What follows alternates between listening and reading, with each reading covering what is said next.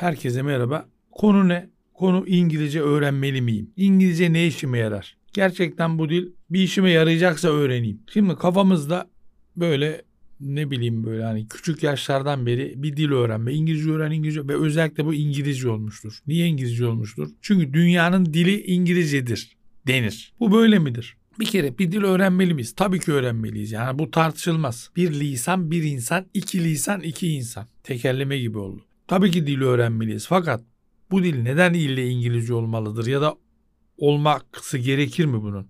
Bir, bazı açılardan evet. Niye? E çünkü internetin dili İngilizce oldu bugün. Dolayısıyla bu dili o açıdan öğrenmek lazım.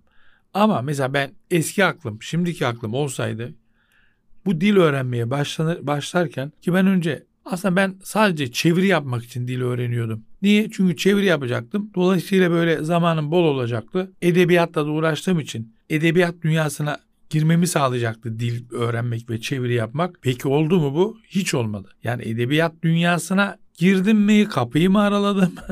Kapı mı beni itekledi? Onlara bilmiyorum hani burada anlatır mıyım? Bu benim açımdan olmadı. Çünkü e, çeviri yaptığın zaman mesela yayın evleri seni kayla alıyorlar. Ama ben yazdım bir şeyi ya. Bir kitabım var değil. İnsan böyle ustan bakıyor. Dudak büküyor falan. Lan diyor bu herif hani bu yaşa gelmiş. otuz elli. Hani gençken de gerçi aynı şey başıma geliyordu da. Bir şey olamamış. Demek ki kötü bu adam.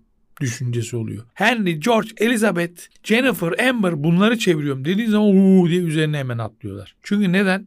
Yayın evleri senin riskine girmek istemiyor. Zaten çevrilmiş hani çevrilecek bir kitap zaten kendi ülkesinde basıldığı için orada bir nasıl derler e, risk görmüyor. Risk görmüyor boş ver ya bu diyor zaten çevrilmiş iyi bir kitap demek ki diyor ki büyük bir ön yargı. Türkiye o yüzden de çeviri cenneti bir ülkedir. Aslında bizdeki yeteneksizlerin de yazabileceği birçok kitap dışarıdaki yeteneksizlerin yazdıkları üzerinden çevrilip piyasaya sürülmüştür. Ne biçim bir cümle oldu lan bu? Ama anladınız siz benim ne dediğimi.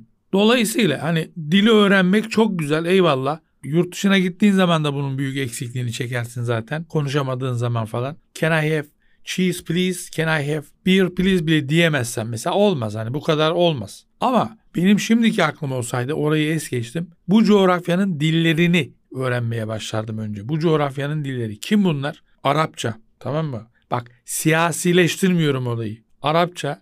Önce Arapça değil ama bak. Önce ben kendi adıma yani. Önce Kürtçe. Sonra Farsça. Sonra İbranice. Sonra da Arapçayı öğrenirdim. Ermenice'yi de bir diş geçirmeye çalışırdım. Alfabesi çok zor ama. Bunları öğrenirdim. Bunları öğrenmek demek kendi toprağının kökünün nereden gelip nasıl gittiğini çok iyi bilmen demek. Şimdi bir örnek vereyim. Mesela kaç bin yıldır devam eden bu çatışmaya bak mesela İsrail-Filistin olayına. Filistiler diye geçer İncil'de ve Tevrat'ta. Şimdi Bible dediğimiz zaman hem İncil demek hem eski ahit demek yani. Hepsini toplayan şey Bible aslında. Kitab-ı Mukaddes. Gospel, İncil. Hristiyanların İncil'ine daha çok Gospel deniyor. Ha, Bible deyince İncil'de kastedilmiyor mu? Ediliyor tabii. Ama hani daha çok Bible dediğim zaman o büyük kitap kastedilmiş oluyor. Şimdi buradaki kadim dillere baktığın zaman neyi görüyorsun burada? İbranice, Arapça, Kürtçe ne yazık ki yazılı olmadığı için hani bu alana fazla girememiştir. Farsça. Bunları bak bunları bildiğin zaman beş sıfır on sıfır önde başlıyorsun hayata. İngilizceye gelelim şimdi. İngilizce dünya dilimi evet kaç milyar insan konuşuyor? İşte kimi diyor bir milyar, kimi diyor bir buçuk milyar, iki milyar. Yok mu arttıran hani. E ona bakarsan Hintçe ve Çince onlar da bir milyarın üzerinde. Niye? O insan sayısı o kadar çünkü nüfusları kalabalık. Çok konuşulan dil önemli midir? Önemlidir. Ama dünyada en çok konuşulan dil İngilizce midir? Bu soru işareti. İspanyolca yirmi üç ülkenin resmi dilidir. Orada bir tek Brezilya hariç hani Latin Amerika'da Brezilya Portekizce konuşur. Diğer bütün ülkeler Salvador, Arjantin, Ekvador, işte ne bileyim Peru, Meksika hepsi İspanyolca konuşur bunların. İspanyolca da bayağı geçerli bir dil. Şimdi ben bir dil öğrenirken neye karar vereceğim? Bir, çok para kazanmak istiyorum ben. Güzel. O zaman ne yapacaksın? Geçerli dili öğreneceksin. Geçerli dil ne peki? İnterneti düşündüğümüz zaman, ticareti düşündüğümüz zaman İngilizce olmuş oluyor. Hani meşhur bir şey vardır ya. Fransızca aşk dili, Ermenice dua dili, İngilizce iş dili. Dili değil tabii. İş dili. Türkçe küfür dili. Bak bak bak. Dolayısıyla ha ben para kazanmak da istiyorum ama kültürüm de artsın. O zaman önce kendi toprağının dillerini öğren. Ya da eş zamanlı öğren. Önce birini ilerlet. İki dili aynı anda çalışmalı mıyım mesela? Çalışmamalısın. Ama şöyle çalışabilirsin. Biraz dil öğrenirsin. Bir seviyeye getirirsin.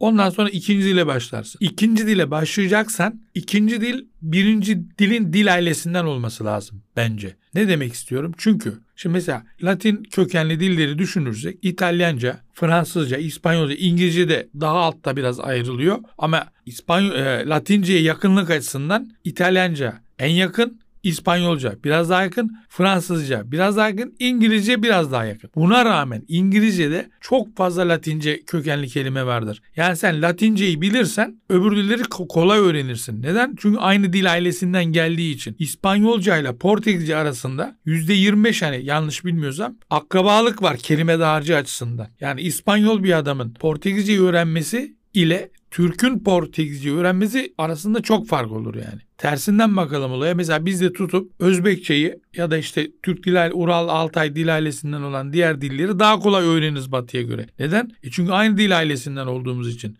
Dolayısıyla ikinci dil çalışacaksan mutlaka ve mutlaka kendi dil ailenden olsun. İngilizce mi biliyorsun? Almanca çalış, Fransızca çalış, İtalyanca çalış, İspanyolca çalış. Hele İspanyolca İngilizce arasında. Yani neredeyse şey, uzak akraba dedim ama gerçekten yine de kelimelerin telaffuzları sanki sadece farklı gibi. Tabii ki dil şey açısından da, hani gramer açısından da farklar var. Zaten olmasaydı başka dil olmazdı. Ama öğrenirken bu yine çok büyük kolaylıklar yaratıyor. Şimdi toparlayalım. Dil öğreneceğiz. Amacımıza göre öğreneceğiz. Çok para kazanmak istiyorum, ben hemen para kazanmak istiyorum diyorsan en geçerli olan dilden başlayacaksın. Bu çağımızda İngilizce, ne bileyim belki yüz yıl önce, yüz elli yıl önce Fransızcaydı. Peki niçin bu diller böyle yayılmışlar? Cevabı çok basit. Magellan'la başlayan Lan Magellan. Bu Magellan'la başlayan ya da daha da önce de olabilir hani. Sanki o Vasco da Gama falan biraz daha mı önceydi? bin dört yüz doksanlı yıllarda gibiydi. E neyse işte bu yıllarda başlayan bu seyir-i sefer hareketleri, navigation. Bu navigasyonlarla birlikte bu adamlar denize açılmışlar, her yeri öğrenmişler, oralara gitmişler, sömürge kurmuşlar.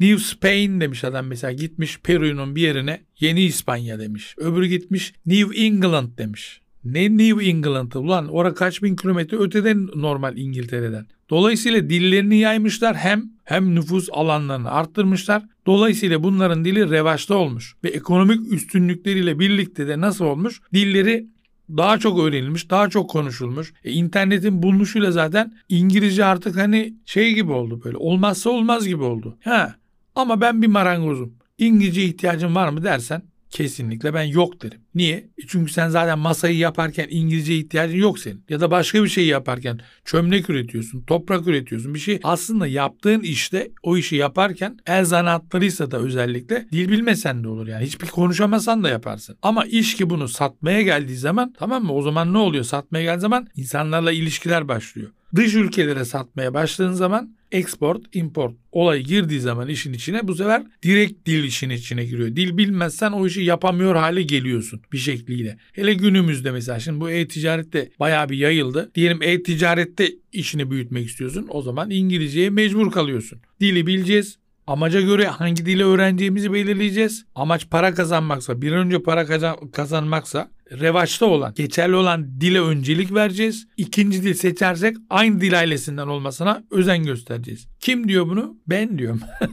Sadece benim görüşüm bunlar yani. Yanlış da olabilir ama kaç yıldır bu işle uğraşan biri olarak, yani İngilizceden çeviri yaparak geçinen biri olarak, azıcık İspanyolca bilen, birazcık Fransızca okumayı bilen, Kürtçeyi okumayı bilen, ondan sonra şimdi biraz İbranice e, alfabeye başladım. İlginç geldi bana. Hani bu dillerle uğraşan biri olarak kendi deneyimlerimden süzdüğüm meşhur cümleyle bu, bu budur yani benim şeyim, tavsiyem.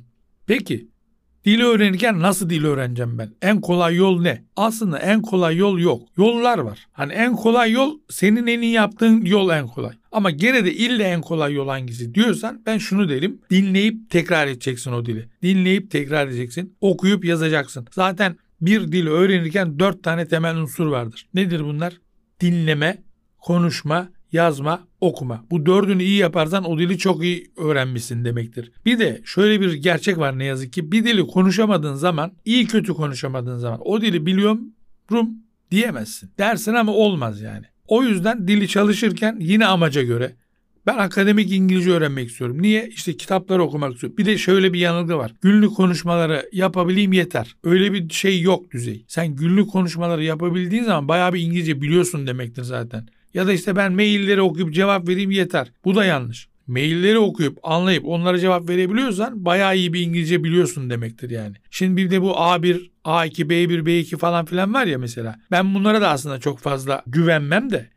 Ama gene de bir fikir verir yani. Hani sen demin dediğimiz olay yani mektupları okuyup, e-mailleri okuyup cevap verebilecek düzeyde olman için bir kere A değil B bir veya B iki olman lazım en az. Bana göre C iki olman lazım da en azından bahsediyorum yani. Konuşma, bunu nasıl yapacaksın? Ana dili İngilizce olandan dinleyeceksin. Sakın ola ki Türk'ten, benim gibi başka bir milletten, Malezyalı ama çok İngilizcesi var. Hayır, yok öyle bir şey yani, yok. İngilizce var ama şiveli var. Hintli konuşursa "What are you doing, my friend? No, no, no, you don't understand me" der.